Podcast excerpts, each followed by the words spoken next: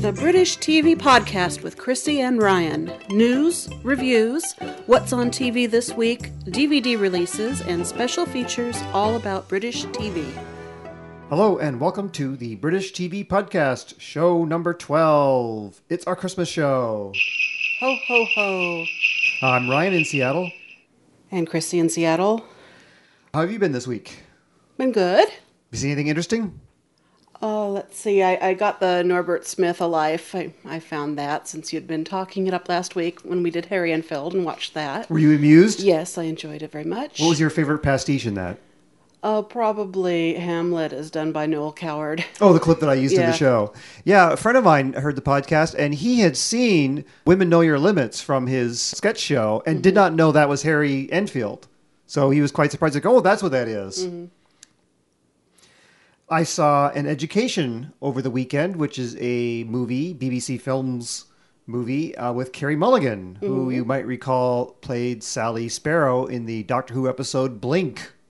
Oh, yes. And in this, she plays a 16 year old schoolgirl who is seduced by an older man. It's in 1961. And she is excellent. There is a lot of talk of an Oscar nomination for her. She has a Golden Globe nomination already. Uh, her dad's played by Alfred Molina. He's very funny, very stodgy, you know, middle class. He's always great. Yes. It's a very good movie. I would recommend seeing An Education. So this week we have news, what's on British TV this week, what's running in the United States, and a feature on actor John Simm. Hooray for John Simm. Yes. News. ITV is set to claim the 2009 ratings crown with Britain's Got Talent's final proving the most popular show of the year, and the broadcaster aired six of the top 10 most watched programs up until early December. There might be a few uh, Christmas shows that uh, get in the top 10 there.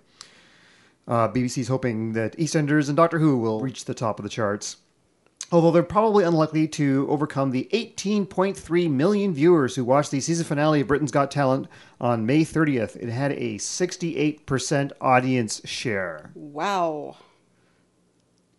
That's a lot. Considering the multi channel verse they have in England right now, that is really amazing.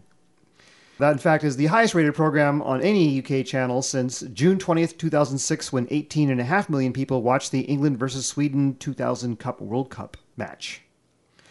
Uh, the second place most watched show was The X Factor with 15.5 million viewers for its finale.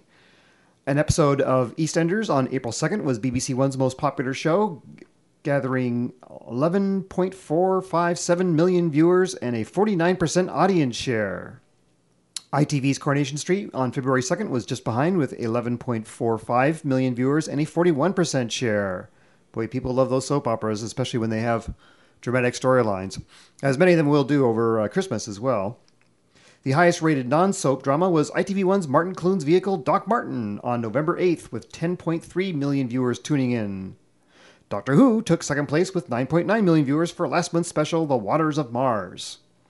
And an episode of Jonathan Creek broadcast on New Year's Day was in third place. Fourth place was ITV1's Whitechapel, and Wild at Heart was at number six, Collision in number seven, Above Suspicion eighth, Ashes to Ashes number nine, and in tenth place, Unforgiven. Again, some of those rankings may change with the Christmas programming. What's on TV this week? Again, many, many Doctor Who related broadcasts, and we'll have a link on our show notes. It'll take you to Gallifrey Base, a fine Doctor Who site, and it will tell you all of them, including the repeats, the shows on radio. There are a lot of interviews and documentaries on radio. You can have a fabulous Doctor Who Christmas. So, Tuesday, older Tully fans might remember shows like Bagpuss and The Clangers and Ivor the Engine. They were all the work of Oliver Postgate, who passed away earlier this year. And he'll be remembered on a BBC4 documentary Tuesday night at 8 p.m. On BBC Two, Clive Anderson presents the funny side of Christmas specials with plenty of clips and reminiscences from those involved. And it's the season finale of BBC One's Paradox, where they finally explain where the images from the future are coming from. Guess we'll have to just tune in and find out. If you missed the David Tennant hosted Nevermind the Buzzcocks last week, it was a hoot, by the way. Bernard Cribbins killed with his one liners, and my favorite moment had to be when Noel Fielding asked him if he wanted to write for the Boosh. Yep. being repeated on BBC Two Tuesday night. Charlie Brooker's Screenwipe review of 2009 is on BBC Four at 10:30. I'm sure it will be both hilarious and deadly, and it's repeated again on Wednesday night. Channel 4's Alan Carr Chatty Man has a Christmas special with Cilla Black, David Walliams, and Justin Lee Collins. Wednesday on BBC One, the circus sitcom Big Top continues, followed by the school based drama series Waterloo Road. And then on the season finale of Spooks, hey, when's it going to be shown here on BBC America? The team need to stop nuclear annihilation from occurring. No kidding, that's the plot. That's a good objective. The Grumpy Guide to Christmas is opposited on BBC Two with various celebrities describing what they hate about Christmas. Nuclear annihilation being one of. If that happens at Christmas, Yep. probably. What do you think of those grumpy guides? I've only seen a few. Oh, they're, do you? They're all right. I I tend to stick away from um, gripe lists, just because I I watch TV to. Well, I watch some TV to be scared, but mostly I get I watch TV to be cheered up. Oh, okay. It's, it's a bunch of celebrities. They've, they've interviewed about 30 or 40 of them. They sort of slice and dice these interviews so they can make like an entire series of shows on a particular topic, and every celebrity gets their 30 seconds or 40 seconds to go on about it. The Not Going Out Christmas special, we told you last week it had been picked up for a third season, goes out at 10:45 Wednesday night on BBC 1. Thursday, Christmas Eve, the My Family Christmas special is at 8 on BBC One, and it might be mildly amusing as it is set in the year 2039, where 80 year old Ben's turned into a silver fox, Janie's the size of a small house, Michael's bald, and poor Roger is now just a head floating in a glass dome after a freak accident at the zoo. Only Susan looks the same. The result she insists of regular mm-hmm. moisturizing. Obviously, a clever reference to Zoe Wanamaker's appearances in Doctor Who as Cassandra. Moisturize me. Mm-hmm. Moisturize me. It's followed at 9 p.m. by Victoria Wood's Midlife Christmas. We told you all about the great Victoria Wood two weeks ago. Here's your chance to see her in action, including spoofs of Lark Rise to Candleford, The Apprentice, and Lovey actors. Yes, we look forward to seeing new Victoria Wood material. Over on ITV, it's Taggart, the Scottish mystery series whose title character has been dead since 1994. But that didn't stop them. This is a brand new one in the popular series of police procedurals. QI on BBC One at 10 is invaded by David Tennant. I think he's trying to wrestle the crown of John Barrowman for most appearances by an actor in a single week. Let's count them all. Still, it should prove amusing. And Channel 4's Alan Carr Chatty Man repeats the Tuesday's Christmas special. Friday, Christmas Day, the best television day of the year in Britain.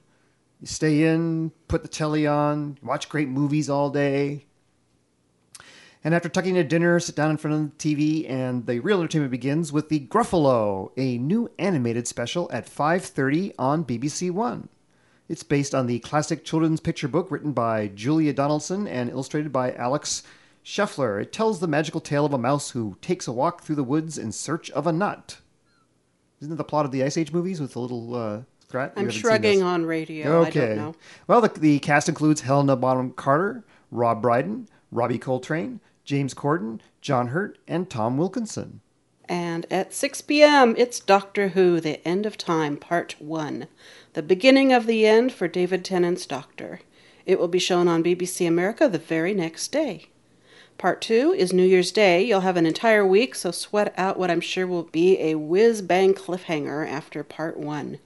Well, last year's penultimate episode, they looked like they were going to regenerate David Tennant. Mm-hmm. And then 2B Continued came out. And for a week, everyone's speculating, you know, oh my God, did they change doctors and didn't tell anybody? How are they going to get out of it?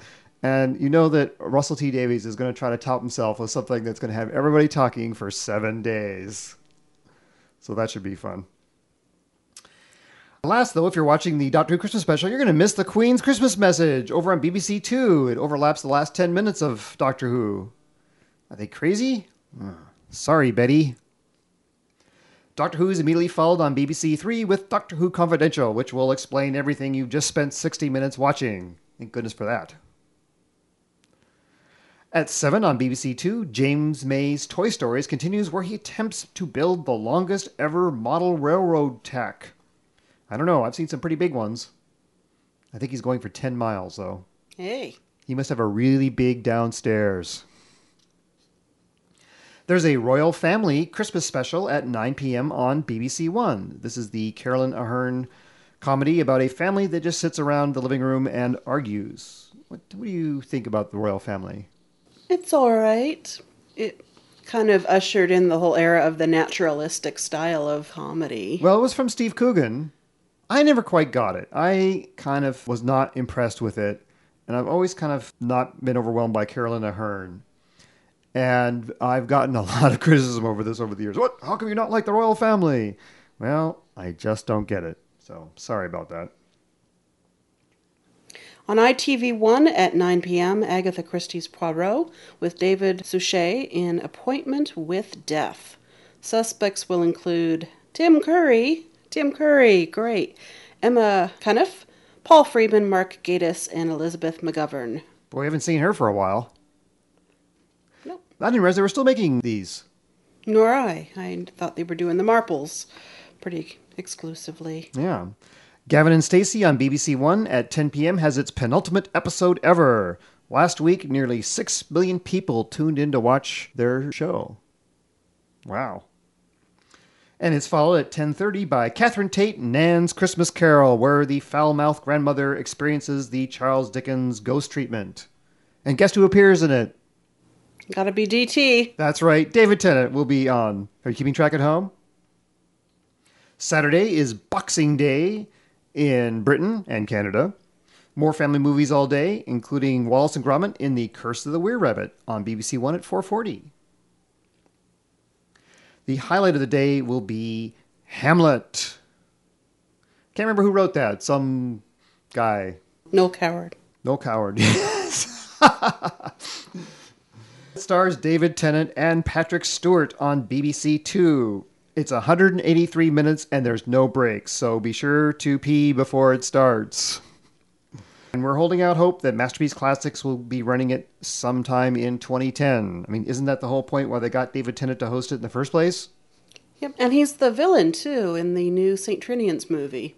So not only is he on every channel all the time this month, but he is a one of the stars of the new movie that just came out.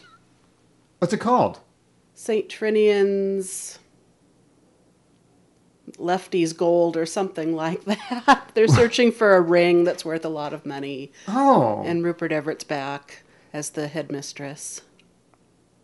And this is in America now? No, in the UK. Oh, it's in the UK. Yeah, Ah, but that's why I theatrically released in the UK. Okay. When did he have time to shoot that? I don't know. He's got short silver hair in it, and uh, Oh, well, I saw him. He was uh, during the summer. He had gray hair at one point, and everyone thought, oh my God, he's gone gray. And he must have been mm. shooting that at the time. Okay.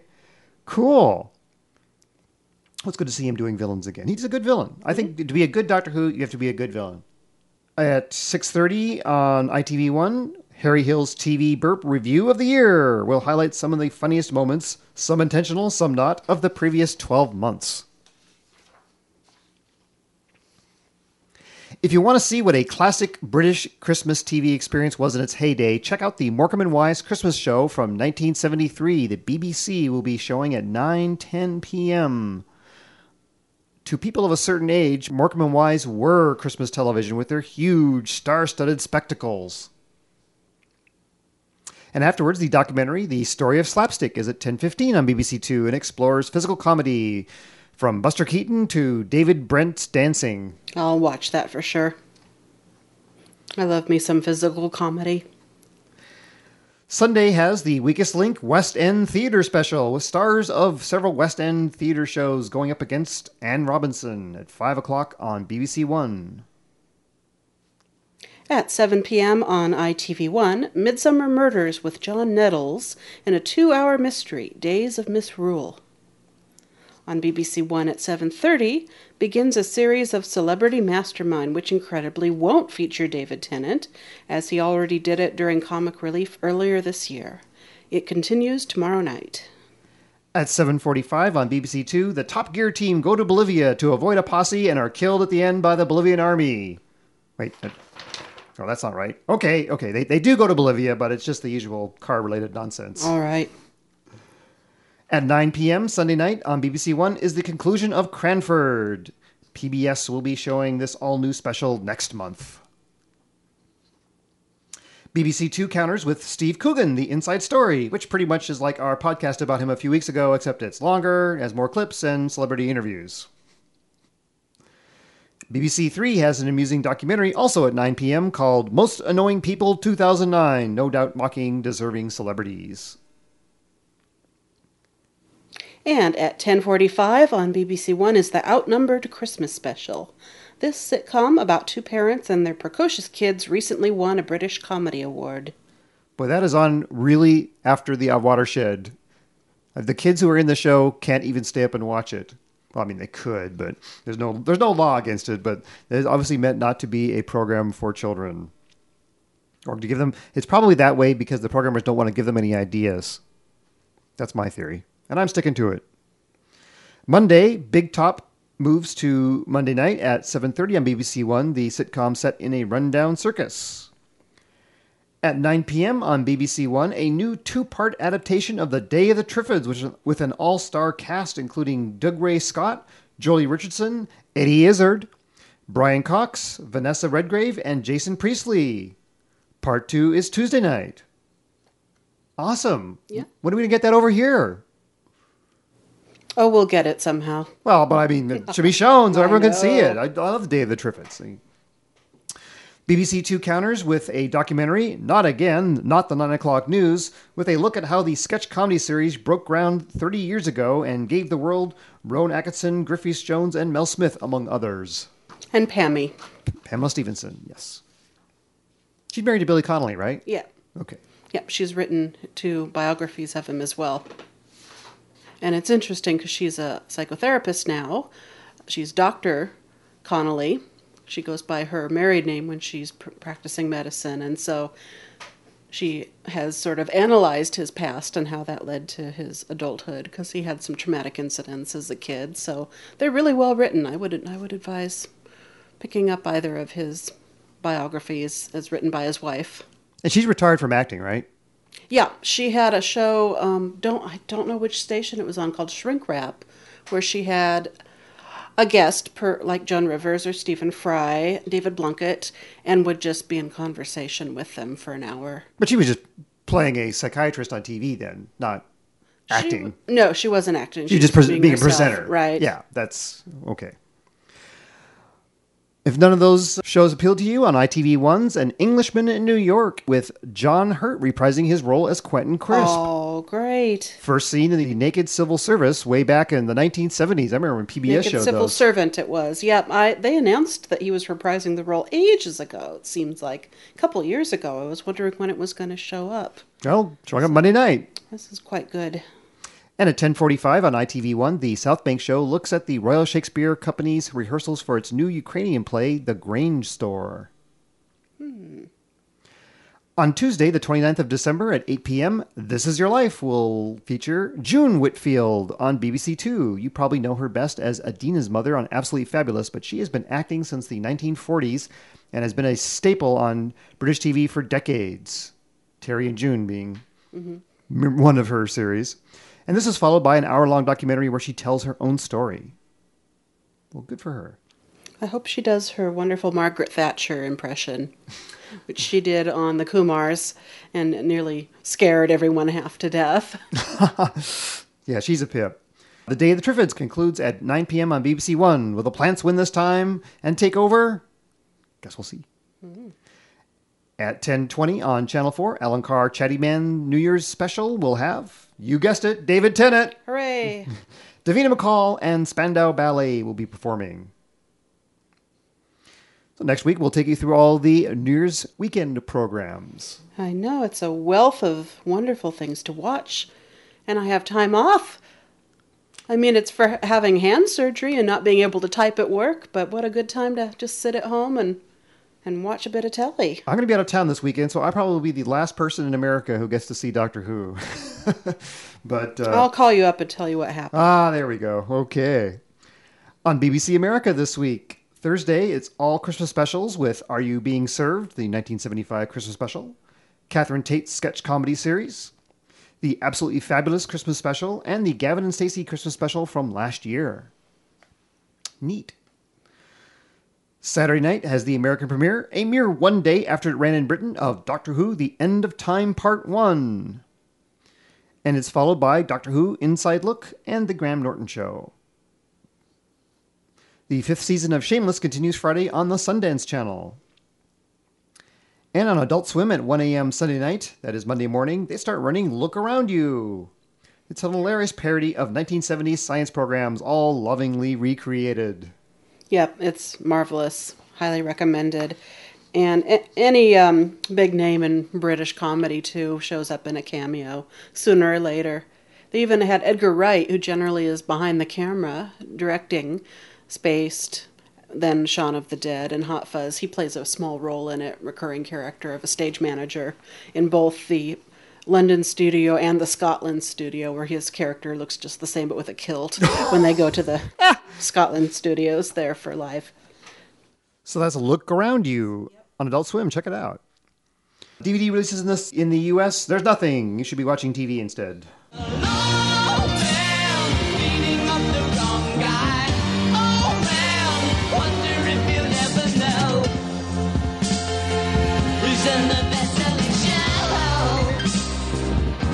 So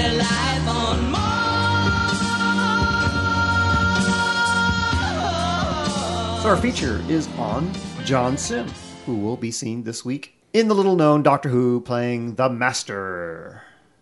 But he has a long and storied career in TV, movies, and theater, and we'll tell you some about it. Ah, he's went back to theater in the last couple of years, and I think he was. I could be wrong with this, but if I'm not mistaken, he was nominated back to back for Olivier Awards for some this year, and then also last year for some plays. He didn't win either time, but Yeah, if you look on the IMDb, his credits for the last several years are incredibly sparse, which makes me believe that, yes, he's been on stage. Friend of the show, Miriam, saw him in Speaking in Tongues. She told us that a little bit about that during our segment on Graham Norton. Mm-hmm. Well, he started in the 90s doing various uh, TV appearances, as you do as a jobbing actor, including A Pinch of Snuff, which was a mystery with comedians Hale and Pace set in an exclusive gentleman's club. And in 1995, he was in the anthology series Chiller in an episode entitled Here Comes the Mirror Man. Oh, God. Through here. Why did you leave the hostel, Gary? I didn't like it. I pulled in all kinds of favours to get you on your feet. Why did you have to go and do this to me?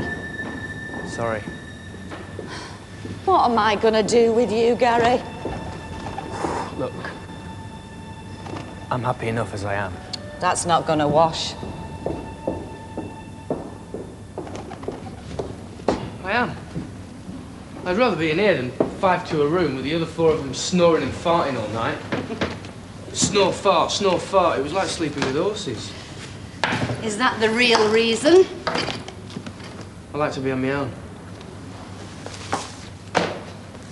Did Michael tell you to move out? That's all over now.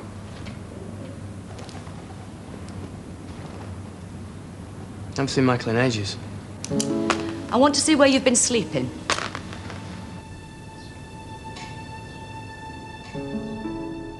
Uh, then he appeared in the David Threlfall sitcom Men of the World as Kendall Baines with really bad 90s hair.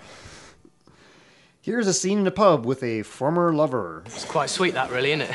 What is? Them, Lenny and that giving us a chance to chat. Yeah, yeah. You know, ever since we split up, I've wanted a chance to chat, reminisce, you know, talk about the old days. Day. Oh, yeah, it was just one day, wasn't it? Well, all right then. Shall we talk about it? The old day? It wasn't even a day, was it? It was just a night in the morning. Yeah, but it was a great night and a great morning. Yeah, it was.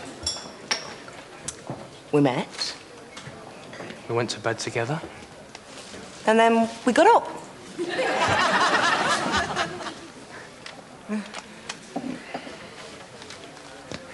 Right, you can come back now.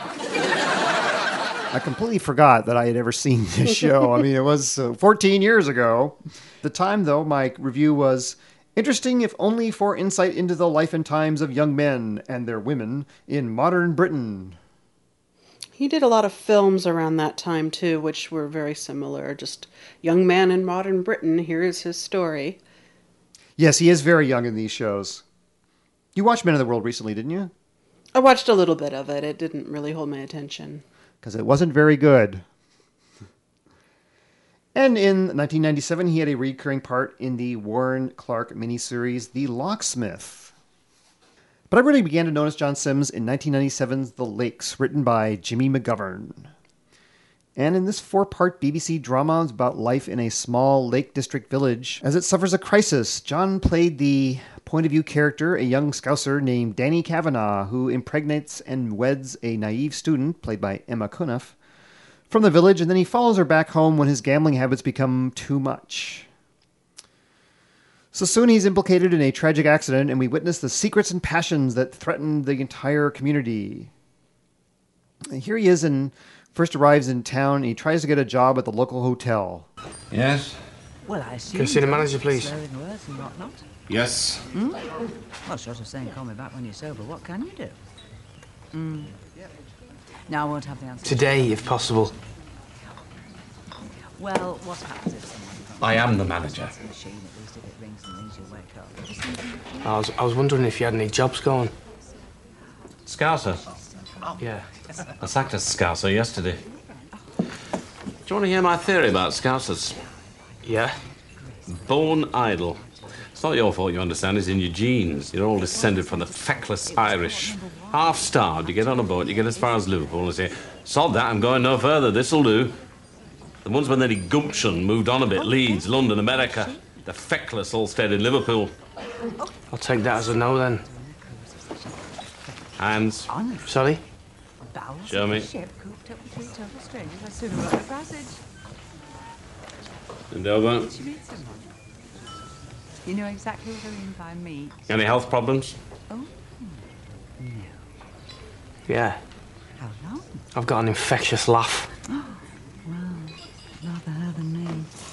Three of them. Follow me. Oh, I hate name dropping. What was really incredible was that The Lakes seemed to be a miniseries with a beginning, middle, and end, mm-hmm. and it got picked up for a second season. And in that one, Danny was the only sensible character. Everyone else in the village seemed to be sleeping with somebody they shouldn't have been. Maybe there was something in the water. Yeah, I've just seen the first, not the second, so What do you think of The Lakes? I liked it very much. I thought it was a really good. He carried it very, very well. Yes. For being a young actor. Yeah, I think that was a really big break for him. And Jimmy McGovern, whenever you see his name on anything, check it out. I can't think of anything he's done that I haven't found compelling. In 2000, Johnson made an appearance in Paul Abbott's anthology series Clocking Off. And this is important because Philip Glenister was featured in a lot of episodes as well. We're going to see how this all connects here very soon. And he also starred in the TV movie Never Never, written by Tony Marchant, about a young loan shark, played by John Simm, who is king of the housing estate he extorts until he's brought low by one of his victims. He loses it all, and irony of ironies, he has to move into the same housing estate and live with those he once took advantage of. But see, since he knows how they're being ripped off, he reluctantly helps them start a credit union and then ambitiously wants to expand to become a real high street bank. And he falls in love with an unwed mother, although she's hiding a secret that could tear their relationship apart. It was a very gritty urban drama. As such, you shouldn't expect the happily ever after ending. But Tony Marchant's another uh, writer who I really like his material quite a bit. He did Holding On.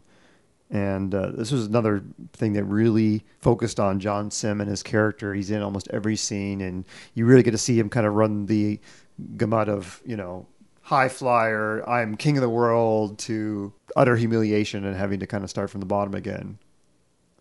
His character really goes through the ringer. That was never, never. And in 2003, he was Cal McCaffrey in the Paul Abbott drama State of Play. I didn't see it for a few years after it came out, but when I did, it was probably the my favorite thing I watched that entire year. I really, really enjoyed it. I'm watching it right now, and it is absolutely amazing. Huge, big cast. Everyone's great. Minor, minor characters, you know, policemen and stuff like that are uh, well cast, well played. Spotting a lot of people from the Paul Abbott Repertory Company, especially who turn up in Shameless.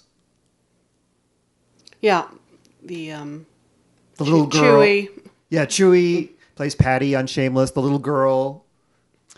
And it's interesting that in State of Play, John Simm was cast as the nice guy reporter, friend to everyone. But I sort of like the how the relationships between all the characters are. I mean, everyone cooperates quite a bit in this show mm-hmm. because they're trying to solve this really very complicated, convoluted mystery.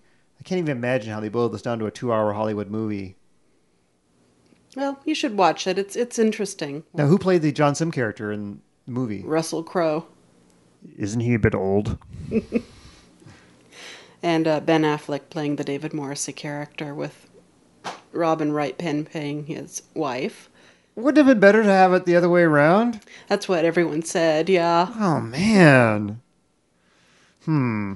Well, check out the BBC version, where Philip Glenister was cast as a kind of proto Gene Hunt detective chief inspector. And here he is in a scene where he is interrogating Cal, played by John Simm. Something would become very familiar to viewers in Life on Mars. Who gave you the briefcase, Mr. McCaffrey? For the tape, this is the second time I've asked for a phone call.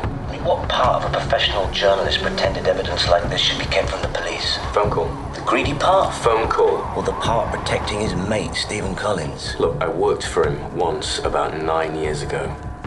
He didn't do it. Phone call. But when he sheltered from the press, he came to your house.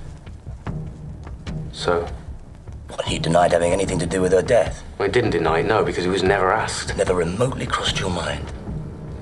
Look, he was on a train. She went under another. Somebody paid for a professional hitman. The briefcase implies that, yeah. Yeah, but you're excluding the very public figure who had everything to gain by getting rid of her. How come?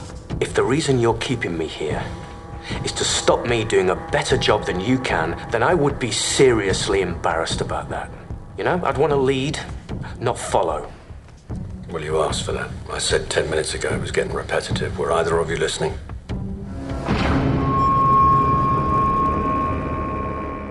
So in 2006, I think Matthew Graham, Tony Jordan, and Ashley Pharoah launched Life on Mars. No doubt having seen Philip Glenister and John Simm in State of Play. And so we had Gene Hunt and Sam Tyler. And again, John Simm was made the point of view character. He's in every scene. And as you were telling us a couple weeks ago, he was exhausted. He was. I there's a lot of featurettes if you get the DVD box set, and he, he was a tired gentleman, indeed. But there's other funny stories. He told them that he and Marc Warren had been friends, and they were actually co-stars in a very low budget movie in the mid '90s. So they've been friends a long time. And Marc Warren played a character a first episode of the second series and John Sims said that he called him up at home because he was at the BBC getting his wardrobe and he was all excited because he'd spotted the Sam Tyler leather jacket on a hanger there and had to have a little geek out moment there. so I thought that was rather cute. Life on Mars was very popular in Britain. It was very popular over here. It spawned a sequel series, Ashes to Ashes, which alas does not have Sam Tyler in it. I think it really showed off John Simm's ability to, to carry. I mean, as you hadn't proved it already with Mhm. you know two other series, but you really kind of bought into the show if you liked John Simm and you liked the character because you had fallen through an awful lot of stuff. That might have been one of the problems with the American remake, whether that actor was as char- charismatic as John Simm is. Jason O'Mara's he's he's a totally different type of actor to John Simm. He's an Irishman. He was playing an American in it. Um, I saw him in a play in London many years ago and thought he was very good. But he's he's big and strong and buff, and John Simm is more wiry and tough, but not a not a macho man. But he's intense. John Simm, I mean, that is what you hire John Simm for is intense. If you had to Yeah. use one word, and I can't think of anybody on this side of the pond who can deliver that. I mean, they hire Russell Crowe, who's an Australian, to do He's something part. too. He's sort of an everyman, you know. Um, but the longer you look at him, you just don't want to look at anyone else. He's got a very engaging face and a very good smile without being a Hollywood hunk. And I, I always go for interesting looking people over the Hollywood hunks every time. So Yeah. he's somebody that I'm, I'm happy to look at for 13 episodes too. Yeah, he flashed that uh, smile very creepily uh, when he played the master. That must be fun for him because he's a very natural actor and underplays if anything in a lot of lot of his roles and so to just get to chew the scenery and spit it out again. Now then, Doctor! Oh, new voice. Hello. Hello. Hello. Anyway, why don't we stop and have a nice little chat while I tell you all my plans and you can work out a way to stop me? I don't think. Hold on, I know that voice.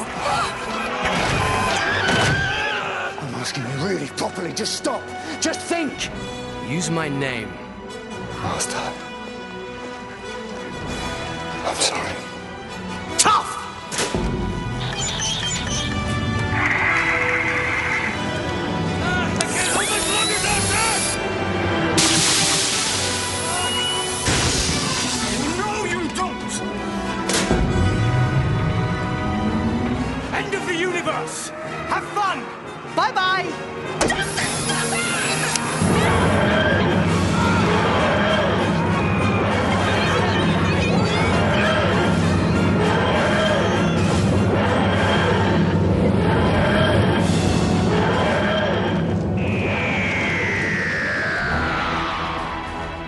So he's done a lot of movies. he has and a lot of British movies. And he Boston Kickout, he was the lead in that and that's where he met Marc Warren who's playing a skinhead in it. Who Marc Warren is a skinhead. Yeah. Wow. I don't think of Marc Warren. I was thinking of his hair. No, it was it was no hair. It was very short in that, and he was kind of a jerk to him. But they sort of became a little bit friendlier as the film went on. The characters, and what else were there? There was the um, human traffic, sex traffic, two different films. I think Wonderland, if I'm not mistaken. I've I've seen a lot of his very low budget, mid to late '90s films and I've got a stash of his more recent television product to watch. Uh, he's played Vincent van Gogh. He has done a lot of period dramas, Crime and Punishment, and The Devil's Whore. And Boy, I think of him as such a contemporary guy. I've never seen him do a period thing. Well, Life of Mars accepted, but Mm-hmm. that would be really interesting to see him doing that kind of stuff. he and Philip Glenister were just reunited with a film for TV called Tuesday, which I've got but I haven't watched yet.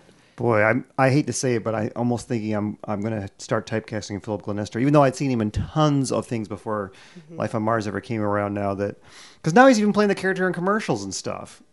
Has he and his brother ever done anything together? Because Possibly. Robert Glenister, you know, and from Hustle, and a few other things. Oh yeah, I don't know if they've done things together. Hmm.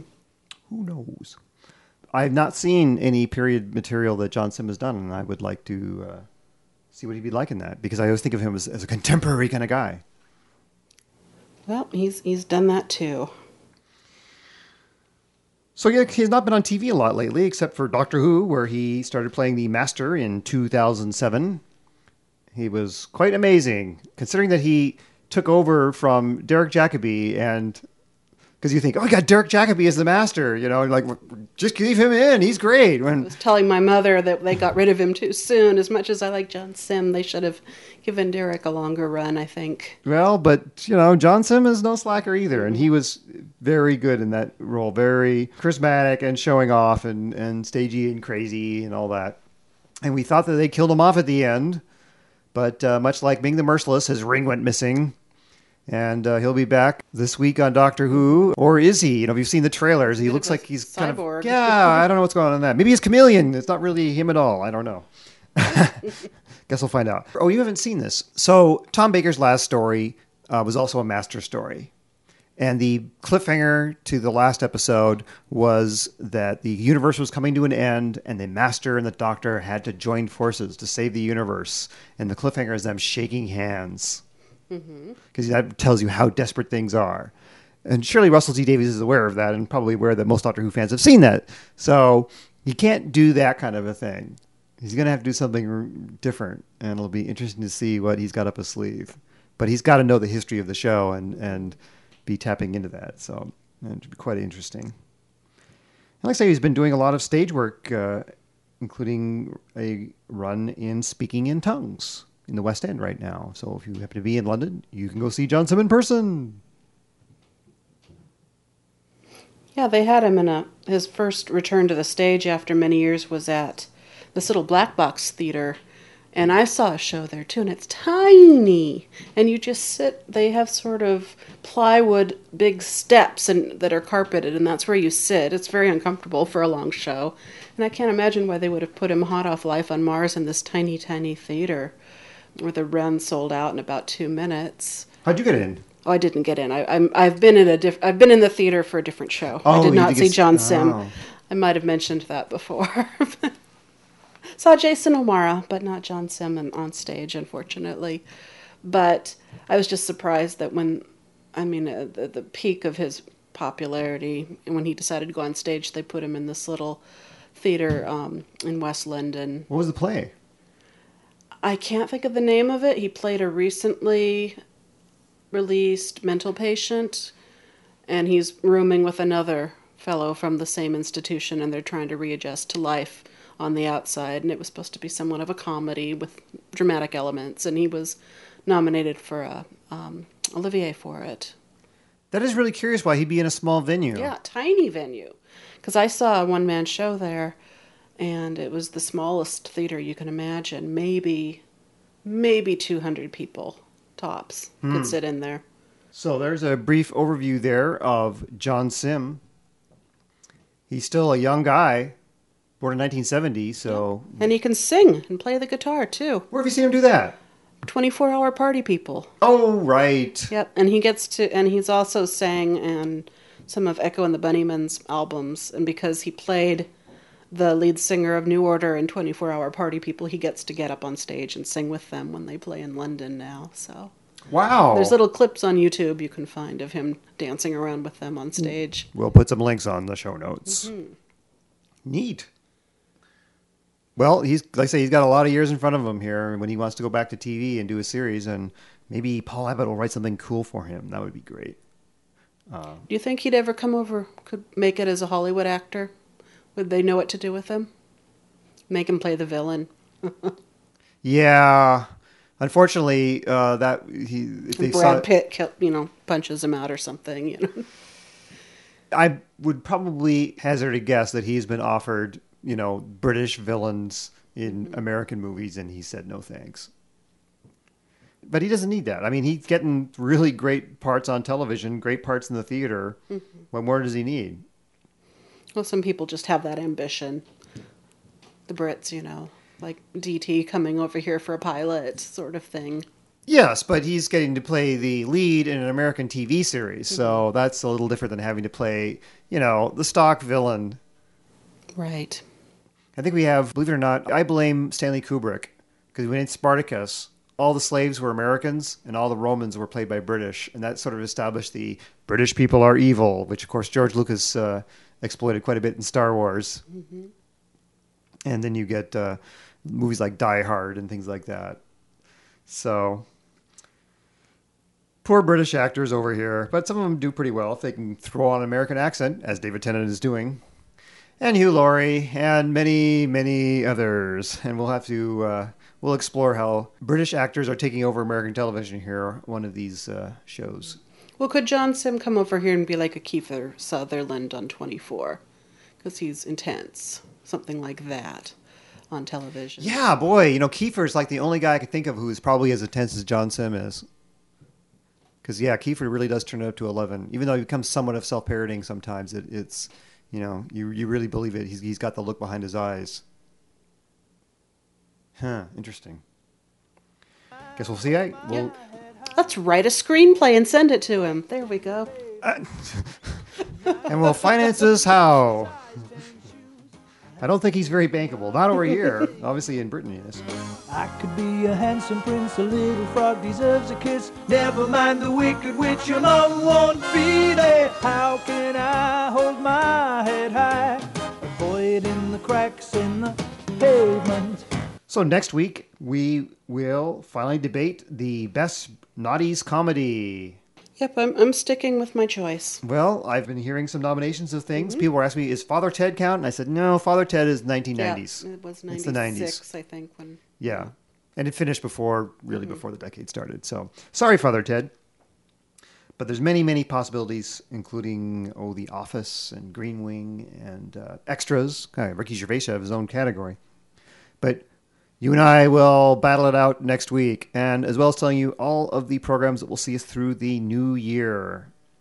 So it's quite exciting, and no doubt we will talk a little bit about the first part of the Doctor Who special because we won't be able to avoid it. So be sure and check it out. Otherwise, it'll be massive spoilers. But you really have no excuse. It'll uh, it's coming over here legitimately on BBC America. It'll probably be on demand.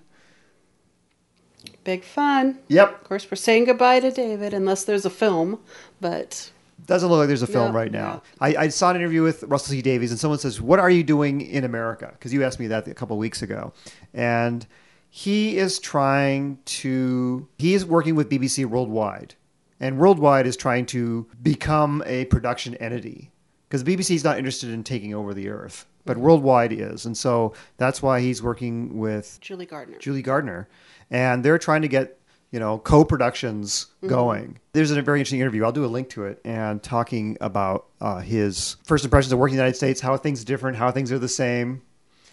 He, he said it's very funny when Americans come up to him and, and say, "Oh, it must be great! You get a six-part miniseries and you got all the scripts ready." He goes, "We don't have the scripts ready. You usually have two done. You're just like you guys. We're you're cranking those things out to have them ready, and they're already shooting."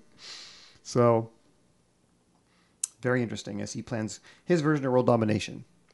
Then he figures he'll be going back to Britain, and you know ITV will give him six hours to do whatever he wants, and he Mhm. can do something. And when that time comes, it, it will happen. Meanwhile, you can go to our website, BritishTVPodcast.com, where you can find links to news items, show notes, links to things that we've talked about, what's on TV this week. Boy, is there a lot of stuff and an archive of sh- old shows. And you could send us feedback at feedback at BritishTVPodcast.com. If you have a comment, suggestion, criticism, whatever, funny story, send it to us. We'd love to hear from you. So, hope everybody has a wonderful and safe Christmas, especially if you're traveling. And sit in front of the telly, enjoy those fine shows, and we'll be here next week to talk about them and more. So, happy holidays. to you and you and you.